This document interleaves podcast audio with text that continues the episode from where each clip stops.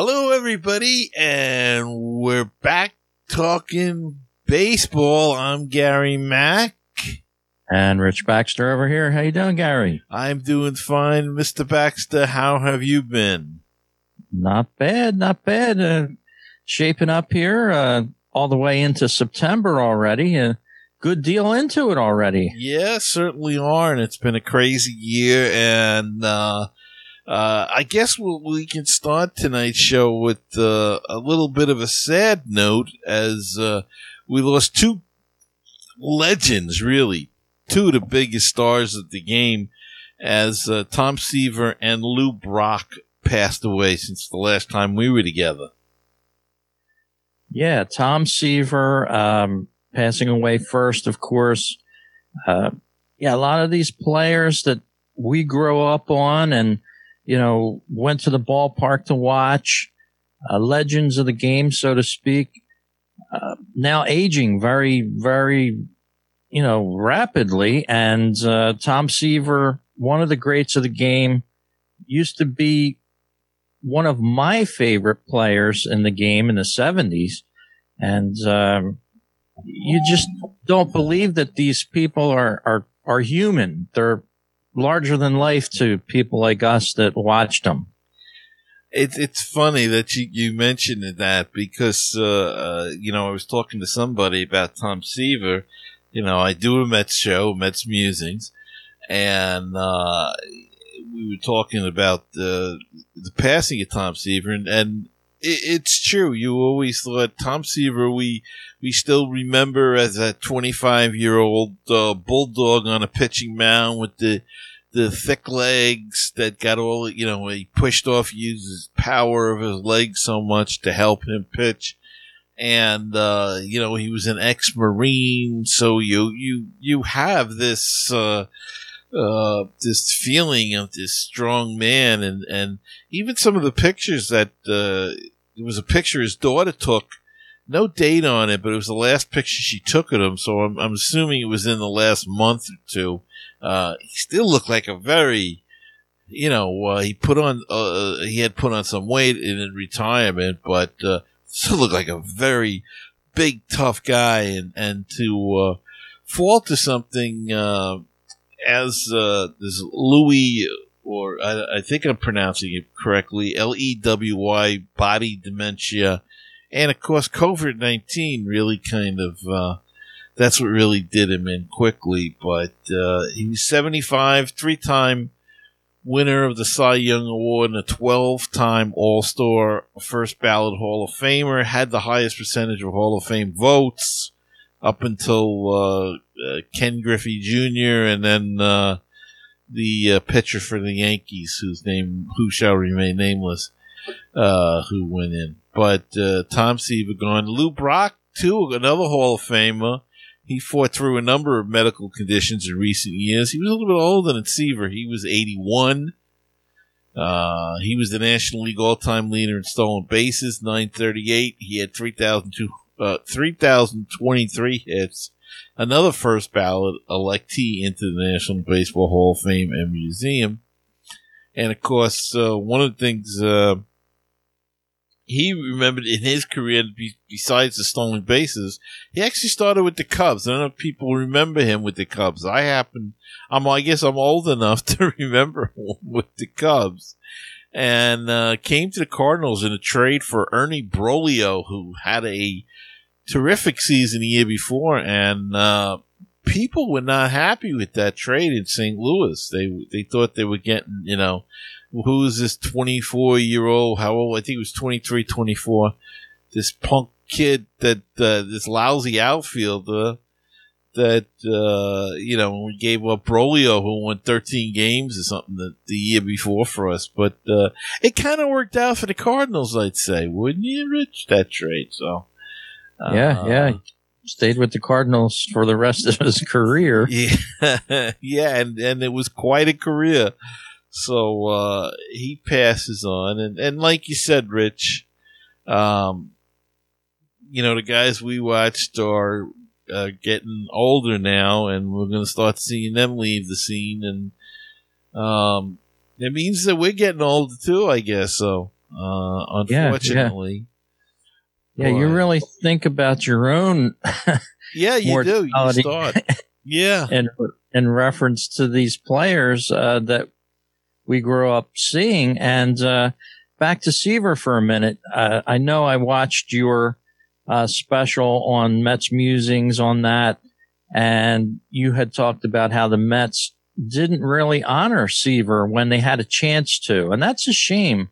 A lot of these teams, and each team is individual in the way that they honor their older players and all, but um, you know, it's a local thing. Like you know more about Seaver and how he wasn't honored by the Mets more than I would, mm-hmm. a ton more, because I'm more focused towards the Phillies and the uh, news and things.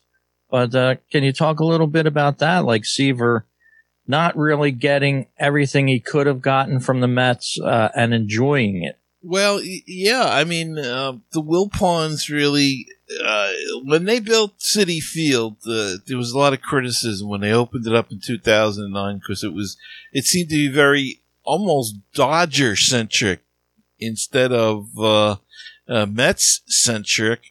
Uh, Fred Wilpon had grown up a Brooklyn Dodger fan, loved the Brooklyn Dodgers, and and of course when you go into Citi Field, there's a huge number forty two for Jackie Robinson.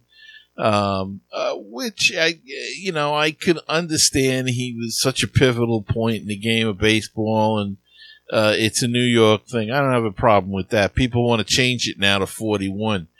But they didn't embrace right away the, the Mets history and, and people say, well, what history do you have? Well, there's a lot of history with the Mets. You just got to delve into it.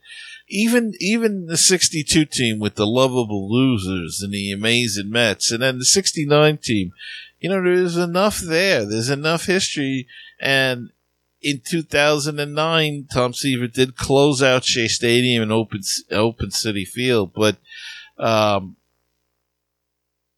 there, there was, you know, there was an he was the greatest of, of, of Met of all time, bar none. I mean, you can go down the list. There's been some great players with the Mets, but nobody's top Tom Seaver. As I said, first time uh, ballot uh, Hall of Famer, 312 wins, uh, three all uh, Cy Young Award, twelve time All Stars. Uh, he may have been one, if not the greatest, one of the greatest pitchers of all time in baseball history.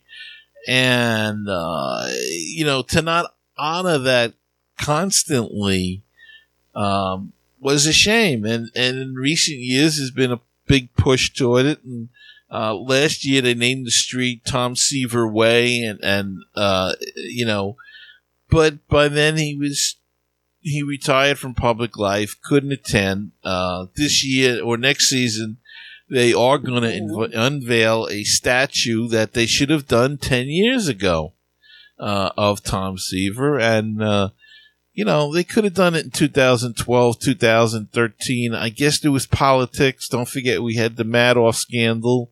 So the money was tight then. I guess they didn't want to do it. But you know, all I had to do was saying, look, we'll give you the, the, the area to put it in.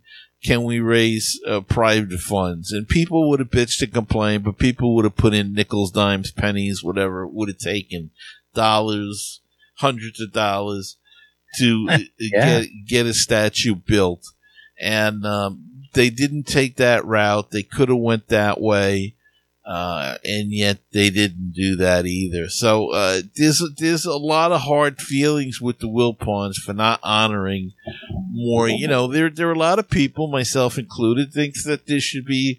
Uh, a few statues. There should be a statue to Joan Payson as well the original owner of the Mets, who who loved baseball, brought the Mets back to uh, to uh, New York, uh, uh, a National League baseball team after the Dodgers and the Giants both left, and was really instrumental in uh, in that.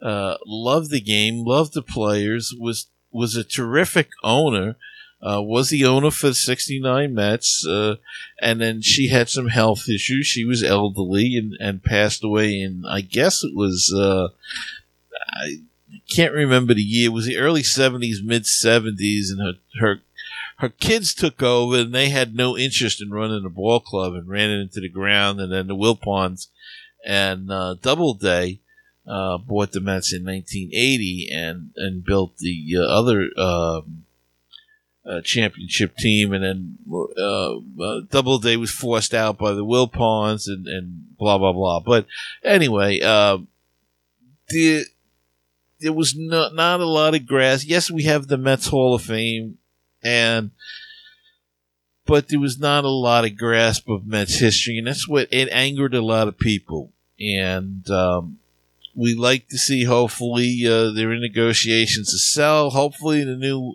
owner.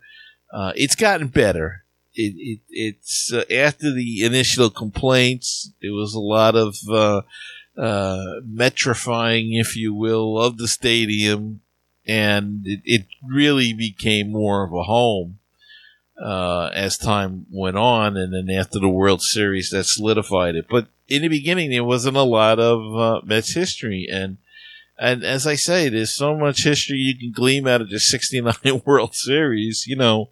Um, that uh, they should have honored it more, but did, in recent years, they have made an effort to try to uh, honor the alumni more, and hopefully, they were supposed to retire uh, Jerry Koosman's number this year.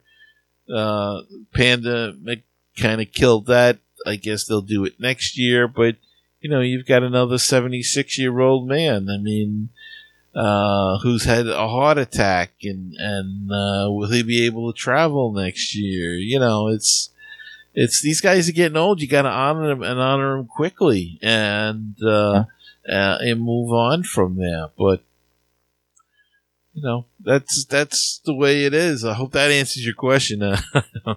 yeah, and, it, and it's more you know to honor the player, but it's also a marketing tool. Definitely. Uh, you know, definitely. You know, like you said on your podcast on uh, you know, the passing mm-hmm. of um, Tom Seaver.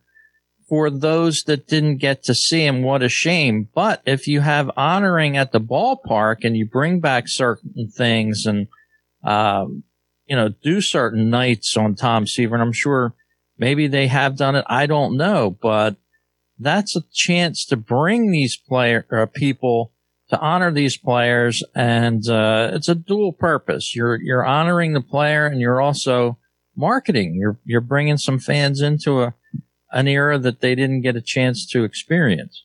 Well, you know that's that's another argument we have around here. Uh, they have, as I said, they have a Mets Hall of Fame, and they have a lot of the guys that we're happy. You know, Ed Kranepool's in there. You know, guys that weren't Cooperstown material, but we're, we're stars in New, you know, on the Mets and, and, beloved players. You have it in, in Philadelphia. I don't know. It, you have a similar thing. I don't know if the, it's a circle of honor or something. Wall of Fame. Yeah, Wall of Fame. It's the same principle. Um, they don't retire their number, but they get a plaque and they're, and they're in this Mets Hall of Fame. And it's, it's an honor, I think, you know, but uh, there's no consistency to it. And you know, it doesn't have to be yearly. It could be every other year. But the Mets did it like they did like uh, you know they put somebody in, and then it was like eight years before they put somebody else in. And it's kind of like it kind of kills. If I, I say try to do it every year, there's got to be you know there's enough players around that you can say, hey, you know, you can put in a guy. You know, baseball's a funny sport. There there are guys that become huge uh, icons, if you will, to a team, and may not be, you know, it may not be on the on the big scale of things. You know, they're like folk heroes, you might say. You know, like guy I I always think of was uh, Benny Agbayani, right? yeah he was terrific here. You know, I mean, he was a 260, 270 hitter, but had some really big hits. Uh, he made a couple of dumb plays too. I mean, you know, he, he threw a quarter fly. He was an outfield. He caught a fly ball. It was, uh, uh, I think it was the second out of the inning. He thought it was the third. He flipped it in the stands, and he had to hop in the stand get the ball. Uh, uh, you know, it was one of those plays. But a guy like that, I I think he should be in because the fans loved him, and and he did contribute to uh, you know that 2000 1999 team and everything. He was a part of that, and you know he played for another five ten years or something like that. Uh, but you know that that's why you have a team Hall of Fame. I think you know you just don't honor the, the greatest of the. You know you you, you honor the, guys that were great for your team that yeah. that may have got, not have gone on to a terrific career or had an average career overall, but they did something special with you, you know, your team. And uh, you know, I would like to see the Mets do something like that every other year or something instead of this, you know, eight years and then maybe six years they go and then somebody says, Hey, we haven't had anybody in Hall of Fame, you know. Um, they have to get more consistency. Like you said, that's a marketing thing. They had a whole thing, you know, when David Wright retired, David Wright Day, and the place was packed. And it was a game in September. I think they were out of the race by then but people wanted to be there for David Wright's day, you know, David Wright Day. So, uh, you know, when you give out a little something or to commemorate it, that's what people want. Like you said, marketing. They don't always think that way, and hopefully, like I said, uh, we're gonna have a new owner that's a, a hedge fund guy, and hopefully, uh, he will uh, um, you know, bring in some uh, better marketing guy, or at least lick. You know, they might have good marketing people. I shouldn't discredit them. That just maybe the owners don't listen to them all the time. But uh, we'll see. I, uh, I'll step off of my soapbox now and uh, uh, allow you to talk. no problem. That's uh, that's what we do here. We talk baseball, and um, someone gave us a nice little compliment on our Facebook page um, a couple of weeks ago. Uh, gentleman saying, "Yeah, these guys are polished. They know what they're talking about." And Gary's accent isn't too bad for for a New Yorker. So well, little. Uh, I'm a Queens kid. We do have that uh, that certain accent. he referenced Steve Somers, the uh, New York baseball talk or you know sports talk icon right, there. Right, so. right. But thank you for the compliment, and thanks for uh, tuning in to the show. Leave us a comment if you want. Spur us on. Give us a little uh, uh, fuel for the fire, so to speak, to talk more great baseball with you on the show here. And Gary, uh, we're we're chugging along towards the playoffs almost. I know I said that the last show, but we're really close to it now. Yeah, and uh, eight teams going to make it a little bit crazy in a way, Rich. But uh, you know, this whole whole year has been crazy. Um, uh, you know, and, and kind of upside down. Look at what happened. The Yankees are doing, uh, uh, hurting.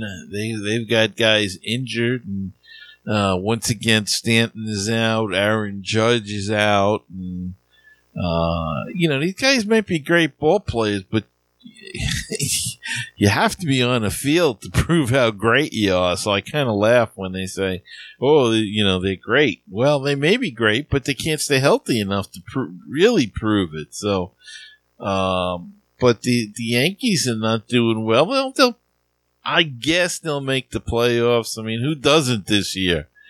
Uh, yeah, really.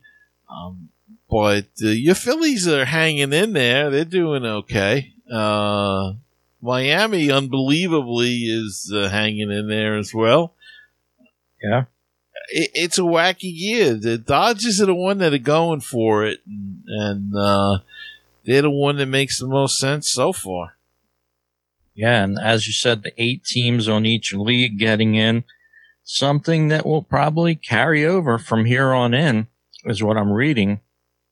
The owners uh, probably wanting to get a, a cash register ring on more playoffs, uh, whereas baseball will now more resemble hockey and basketball, where over half of the teams get in. Now, the only problem I have with that is during the regular season, it sort of not cheapens the regular season, but if you know a majority of the teams are going to get into the playoffs, then the regular season is is like wasting your money now to go spend and, and see a baseball game whenever we can get back to the stadiums if if those that choose to will.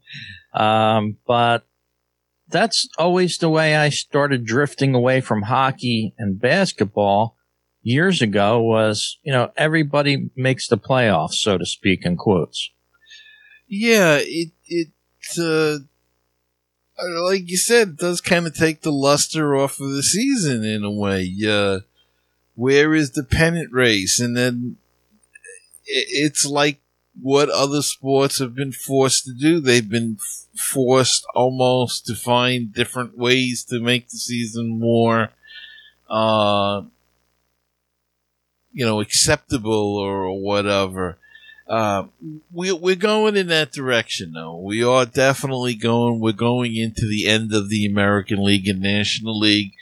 You know, uh, like football and like base, uh, uh, like you said, hockey and, and, basketball, where it's all just one big league mishmash. Uh, with a Western Conference and an Eastern Conference. Unfortunately, that's the way it's heading. Um, baseball's on a on a on a power grab now. They want to take over. They want to run minor league baseball. They want to run everything. Even I, I read this and I, I had to read it twice because I wasn't sure. They even want to take over little league baseball. Um, I I don't know why. I mean, it's been running so great as a separate entity. Why do you want to bring it under the wing and ruin the whole thing? But yeah. this is uh, you, that's the thing. I like baseball. I'm not necessarily a big fan of the MLB and the way they do things. I'm really not. Uh, especially lately in the past couple years since uh, the new commish has got in, I am really shying away from Major League Baseball as a group. I love the game of baseball. I. I always have. But this current MLB um, setup, so to speak, the power grab, the rule changes, the this, the that, the force things down your throat. I just, I, I don't buy it. I don't go for it. It's, it's pushing me away from the game a little. Well, you know, well, Rich, you know, Rich, and and we've we've uh, both been to minor league games and enjoyed them immensely. And look, this year they completely killed that that whole minor league system, and they're going to force them out. And they want to uh, shrink from uh, 100 and what was it 140 teams 160 teams to 120 teams and they want to have more control. They, it's going to happen. It just uh, the president of the minor minor league baseball just retired. Um, there's a committee that that is uh, you know uh, they they had one committee that didn't want to merge and they scrapped that and got another committee that's more leaning towards merging with Major League Baseball. I guess people didn't realize that minor league and major league was completely two separate entities. Um, and they had working agreements between the major league teams and the minor league teams. And a lot of the major league teams owned, uh, their minor league teams. Um, uh, for instance, the Mets owned the Brooklyn Cyclones and the St. Lucie Mets and uh, now the Syracuse Mets. But they had a couple of other teams in their uh, farm system that were owned independently that they had a working agreement with. Well, that working agreement violated this year, uh, not violate, ended this year, not violated. uh, ended this year, and uh, with the pandemic, I guess it gave them perfect excuse not to, or, or ended at the end of this year, I believe. I'm sorry, and uh, so uh, next year is going to be interesting to see what even happens in minor league ball. Teams are going to be contracted t- teams, or they're going to they're not going to have contracts. They'll some teams will be uh, going trying to go into independent leagues to keep their, uh, uh, you know, their status. Uh, I, I give you know, the whole New York Penn League, which was one of the oldest minor league, uh, you know, uh, um, leagues, uh, is gone. It, it's, they're going to obliterate the whole thing. Now, some of the teams, the rumors are the Brooklyn Cyclones, which are very successful, will stay, uh, hopefully as the, uh, double A team of the, of the New York Mets. We'll see. It's, it's owned by the Mets. So that's, that's going to be an interesting thing to see. Um, the Hudson Valley Renegades, which is upstate, very successful team up there. They love that team. They're looking for. They were supposed to go to a uh, an A league, I believe, of uh, some team. They're owned. I don't know if they're owned, but they're affiliated with the Tampa Bay uh, Rays. They're not owned. Um, but now they're they're kind of their future. They don't know what's going to happen with them. So um, this is going to be something else that's got to be figured out in the winter because they need to have that minor leagues in place to play next year. Um, but uh, you know, with this pandemic, it's it's it it screwed everything up, and uh, we would have had at least one more year of uh, these the minor leagues, and and it went when they canceled the seasons, and then went to this alternate site plan thingy and uh, it's just really a mess. And I, you know, uh, I was telling you before, I, I, uh, I was talking to Skip Lockwood, the former uh, Boston Red Sox and New York Met and Milwaukee Brewer, and uh, uh, interesting thing about Skip is he was also a member of the one and only year of the Seattle Pilots uh, in 1969. But he says he doesn't even watch a game. He he doesn't. He's just not interested. It's not getting his attention this year. And and you know I have to agree. I haven't watched a game in a week. I I glance in. I check the box scores. Uh, I I really think the lack of a crowd uh, kind of takes away from the game. Yeah, I myself haven't really tuned in to full games. I've I've dabbled in 15, 20 minutes worth here and there. Right. right. Not devoting my time like I do on a normal season. Mm-hmm. That might be a good thing. So, I, it is, but you know, uh, uh, one of the things we said we, we were going to talk about, and as we get to that, that their ratings are going down the toilet the uh, and a lot of it has to do with the political aspect of uh, what they pulled this year by embracing the Black Lives Matter group and um, you know allowing the players to express themselves. You know, here's my thought. If I I'll get back on my soapbox here for a second, but. Uh, We'll put it up. We'll push it up again for you. look, I know these players want to, uh, you know, are concerned and there's a lot of issues going on, but politics and sports do not belong together. Um, you know, people that turn, you turn on the NBA and you get that Black Lives Matter thing, you know, on the courts. Nobody wants to watch that. I'm sorry. Nobody wants to get pushed. Uh, and then you turn on another station and, and they're burning down Portland or Seattle people don't want to see that. They don't want to associate the two. You want to go protest, you do it on your time. You can go do all the protesting you want. You can opt out of the season and spend the whole season uh, protesting. But when you bring it on the field like that, it, it's not right. It's not, and you know, it, not only does it tick off the fans, it ticks off I would. There might be players on the team that that feel caught. You know, look what happened with uh, um, uh, Drew. Uh, what's his name with the with the Saints? Um, yeah, Drew Brees. Yeah. Drew Brees, right? How he capitulated in and gave up his his th- well, I reevaluate. No, you didn't reevaluate. You got pressured by everybody on your team, and and that's really disgraceful because he caved. He gave in. Um, I I had recorded an episode of Mets Musings, and then uh, Tom Seaver uh, passed away, so I I scrapped that episode. But I said in the beginning that what happens if if somebody you know they're letting wear these Black Lives Matter T-shirts? What happens if somebody showed up with a pro-choice T-shirt or pro-life T-shirt in the clubhouse?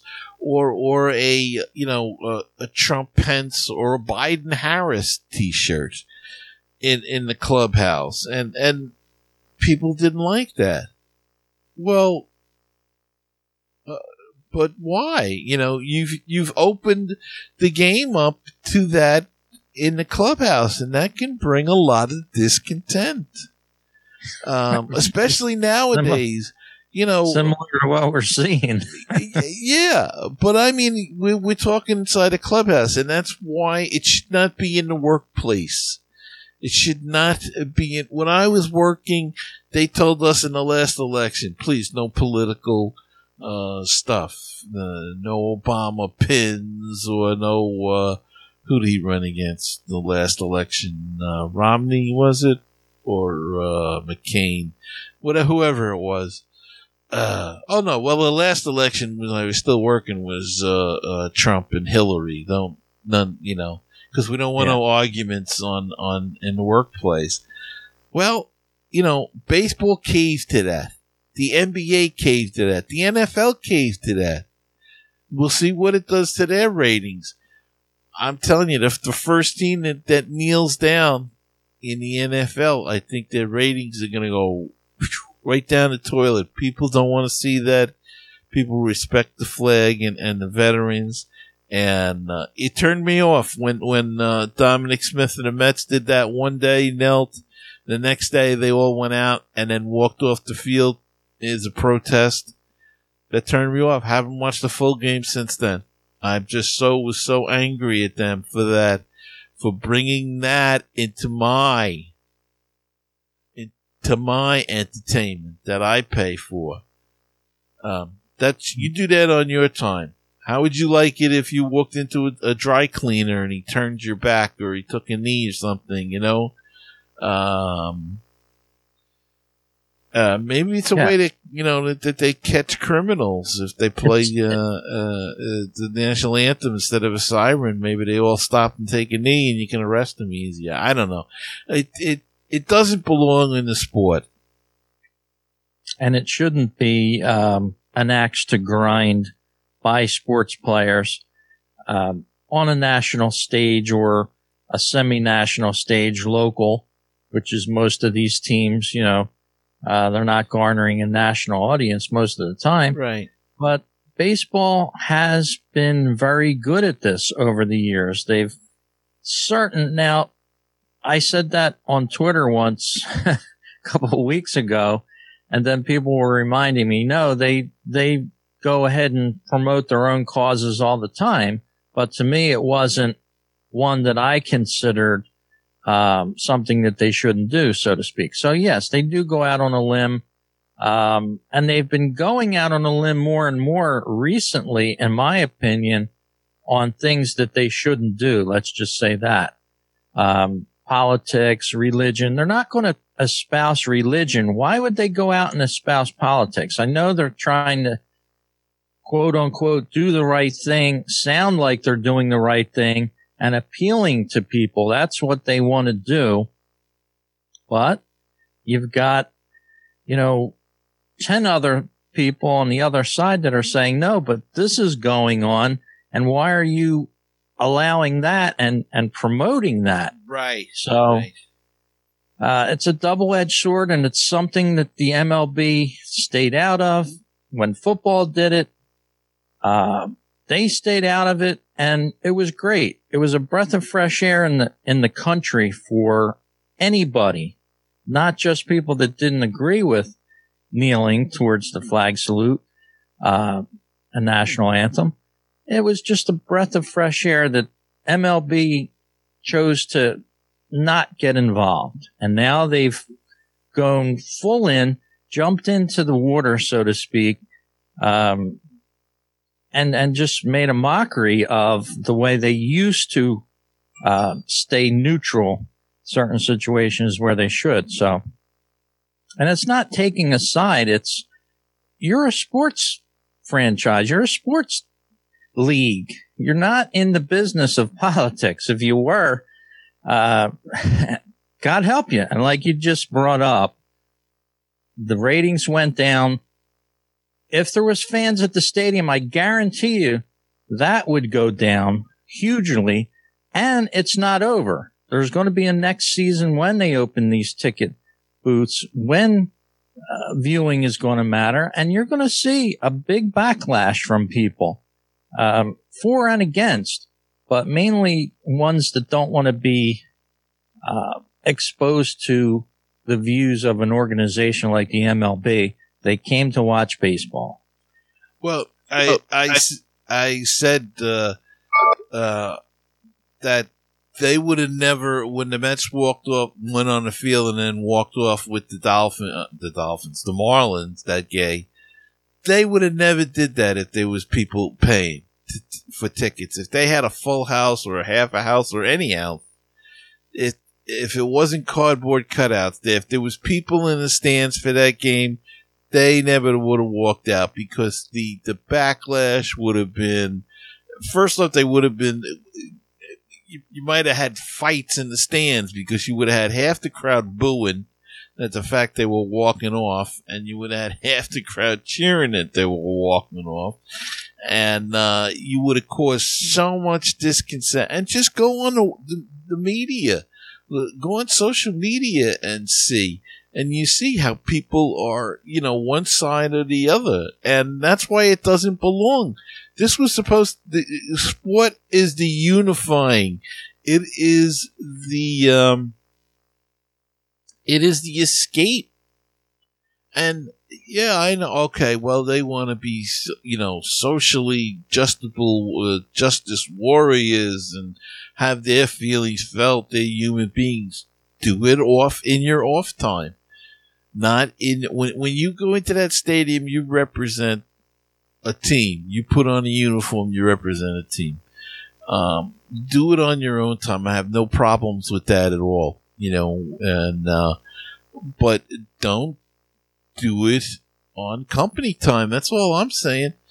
Uh, it's and and the company shouldn't. You know, it, it's like these guys want to get. They want to be. These leagues want to be politically correct, and um, but people don't want to see that and they're paying for it. And, you know, they're going to give you this self righteous speech about, well, we, you know, we can't help it if people don't want to agree with us on this, but you know, when the big money's not there for these players either.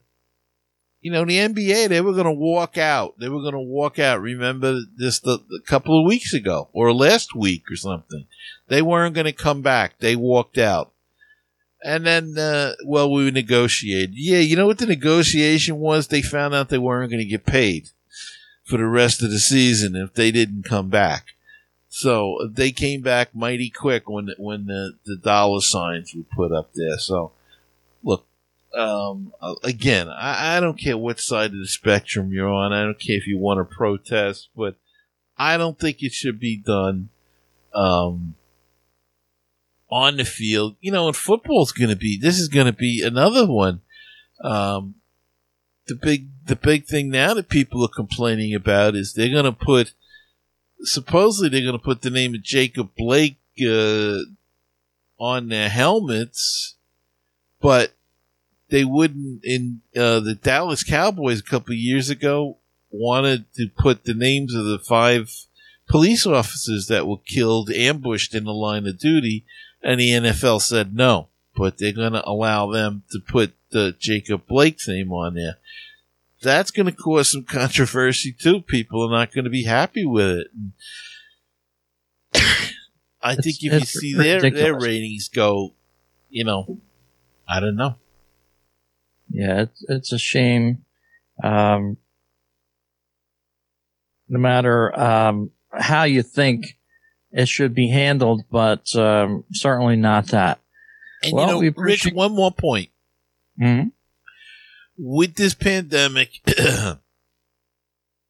people have learned, a lot of people have learned other things to do. and they realize they don't need sports 24 7. They don't need movies 24 7. They don't need certain things 24 7 anymore. And, you know, that's kind of stuff is gonna hurt them. They don't realize it, but we're gonna have to see a big revamping, I think, in professional sports because I think the big days of you know contracts may be going at least as far as TV and that kind of thing. But we'll see what happens. Yep. We appreciate you listening to this edition of the Baseball Talk Radio Show podcast. You can go over to anchor.fm forward slash baseball talk radio show. That's the home of this podcast. And you can subscribe to the show, listen to all our back shows, even support the show. There's a support tab on that main page over at anchor.fm forward slash baseball talk radio show. You can click that support button there as I'm doing right as I'm doing the show here. And then you're going to pop up to another page that'll say, what would you like to contribute? 99 cents, 4.99 or 9.99 a month.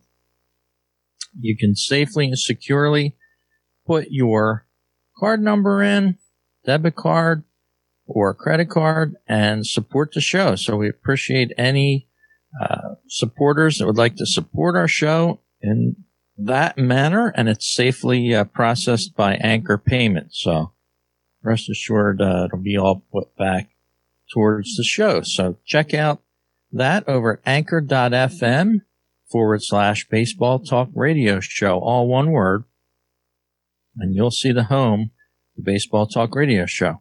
We're on Apple Podcast, Breaker, uh, Google Podcast, Overcast, Pocket Cast, uh, Radio Republic, and of course Spotify. So go to your favorite podcast aggregator and click subscribe on our show. You won't miss a, a thing coming out of our, our mouth.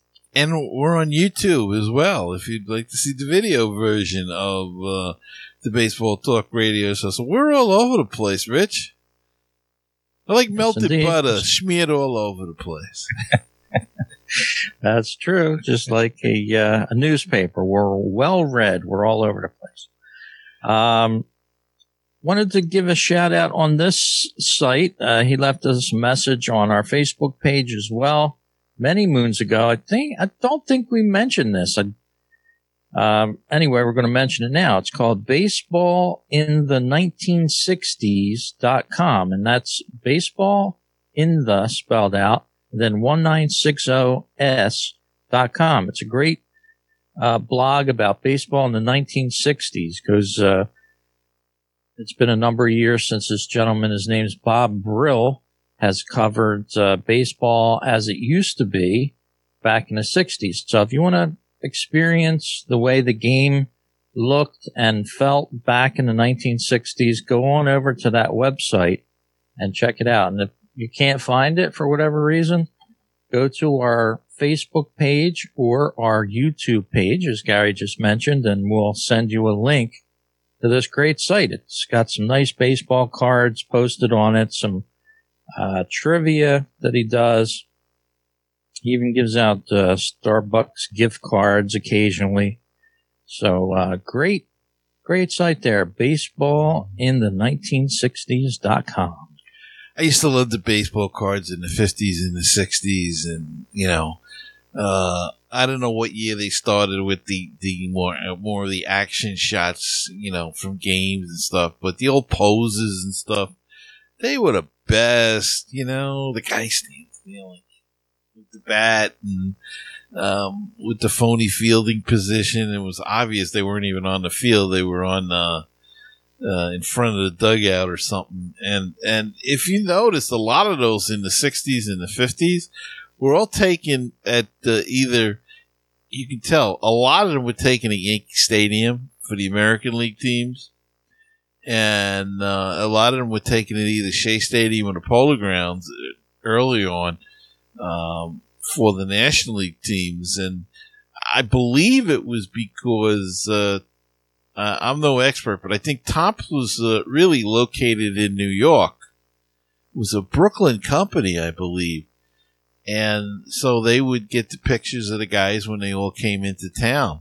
So that's why you, you would see a lot of the old, the old, uh, American League players, if they took like a headshot or something like that, you'd see the, the facade of the old Yankee Stadium in the background. So a lot of them were taken there, I think, you know, so uh, just a little bit of trivia. I could be wrong, but uh, that's what I remember as a kid seeing. Uh, uh but I used to love the old poses where they, you know, the catches would stand in and sit there, to be in a crotch and have the glove up like that.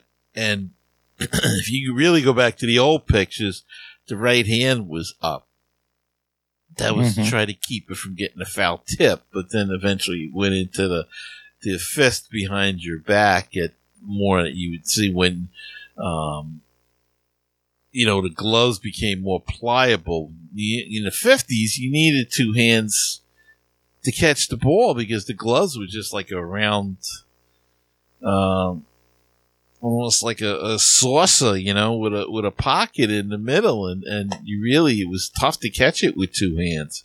I had one of those gloves. I mean, you had to use two hands. That's how I learned how to had. Uh, you know, my father taught me how to be a catcher. He uh, had his old catcher's glove, and it was like a, a freaking. I don't know what you call it. It was like a plate with a pocket in it. you had to use two hands, and then you know, mitt. Yeah, they they came out with the hinged model more in the 70s i guess the early late 60s early 70s and then you could then you could do more of a one-handed thing and and try to protect your right hand. But uh, i have uh, you can see my pinky is i can't straighten that out. That's bent for our audio viewers, yes. Yeah. yeah, I forgot about that. Go to the video, check it out. My pinky is bent um, from foul tips. And, you know, because cause I'm an old guy. So, uh, old school. And Rich, in, in today uh, is a special day for uh, Puerto Rican baseball players. The uh, Puerto Rican MLB players will be allowed to wear Roberto Clemente's number 21 during the commemoration of the 19th annual Roberto Clemente Day. That's today. Um, and uh, this is uh, from a story that came from ESPN.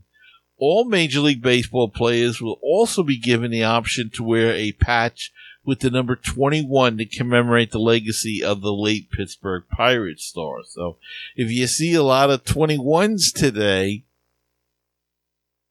you'll know what, what it is, why uh, they're wearing it. They're wearing it in honor of Roberto Clemente. Very cool. And I, I think they should have allowed anybody to wear it to honor yeah. Roberto Clemente myself, but, uh, yeah, everybody wears 42. I mean, give them a choice. Yeah, I, I, guess they wanted to do something for just the Puerto Rican players. Uh, I don't know. I you know, or Manfred's missing a boat once again. Very interesting.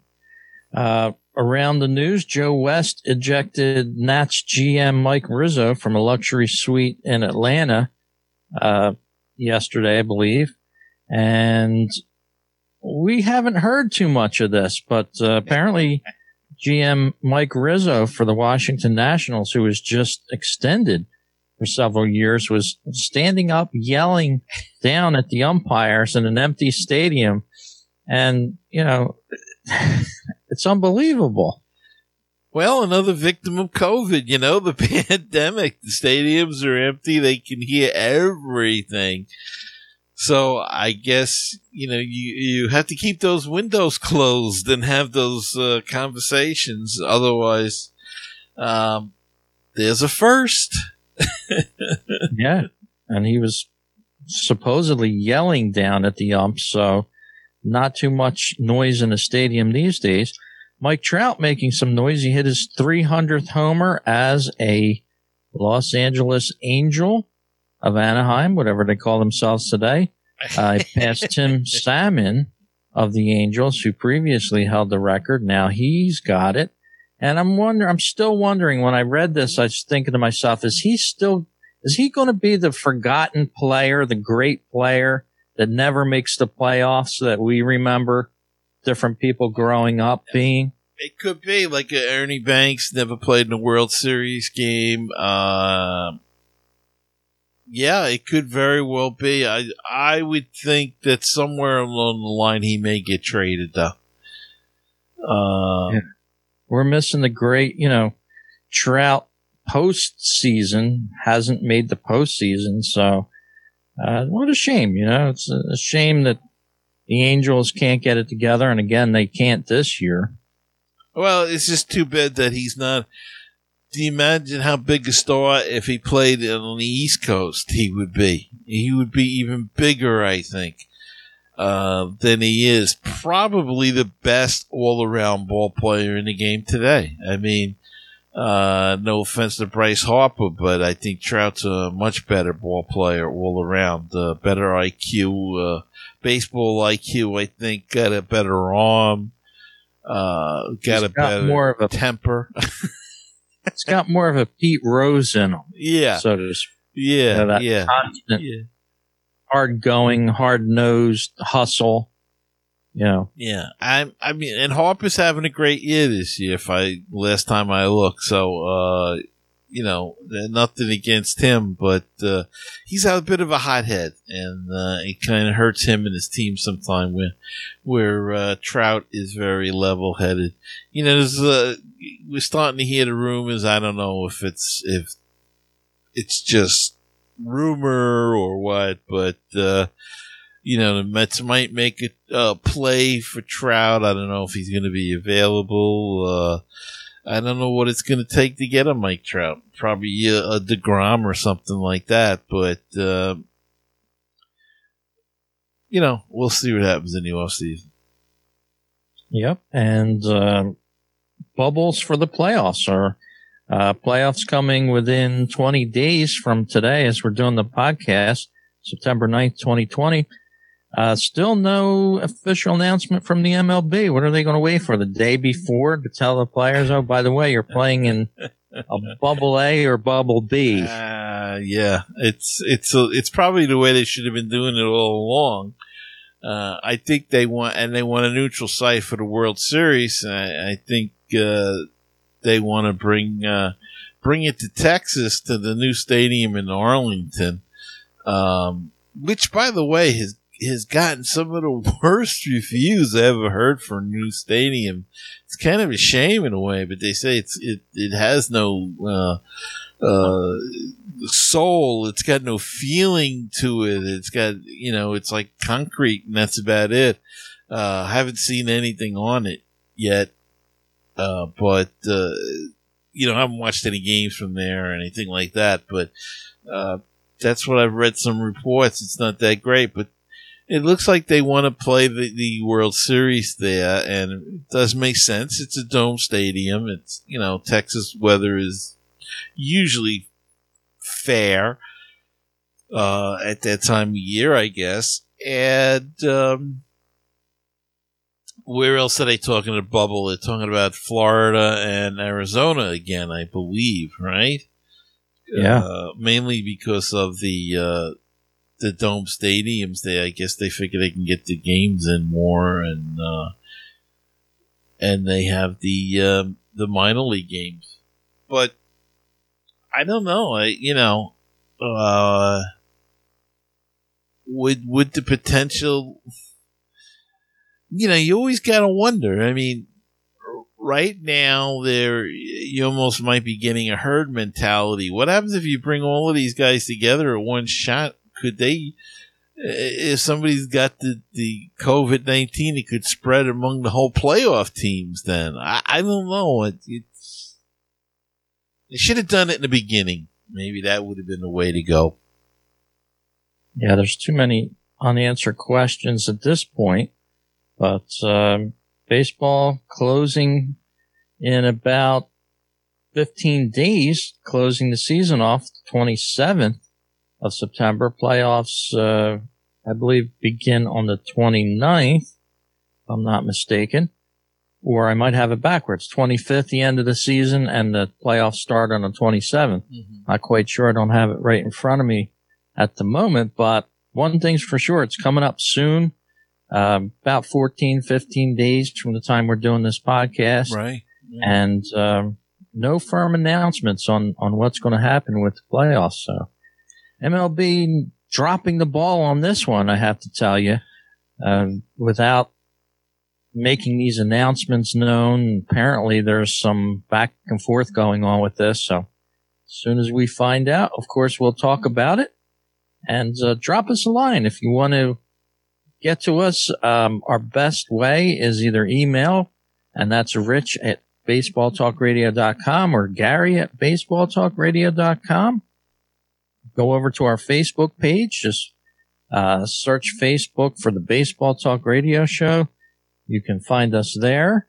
Leave a comment if you like, or over at Twitter. You can also leave us a comment there. So I'd uh, love to hear from you.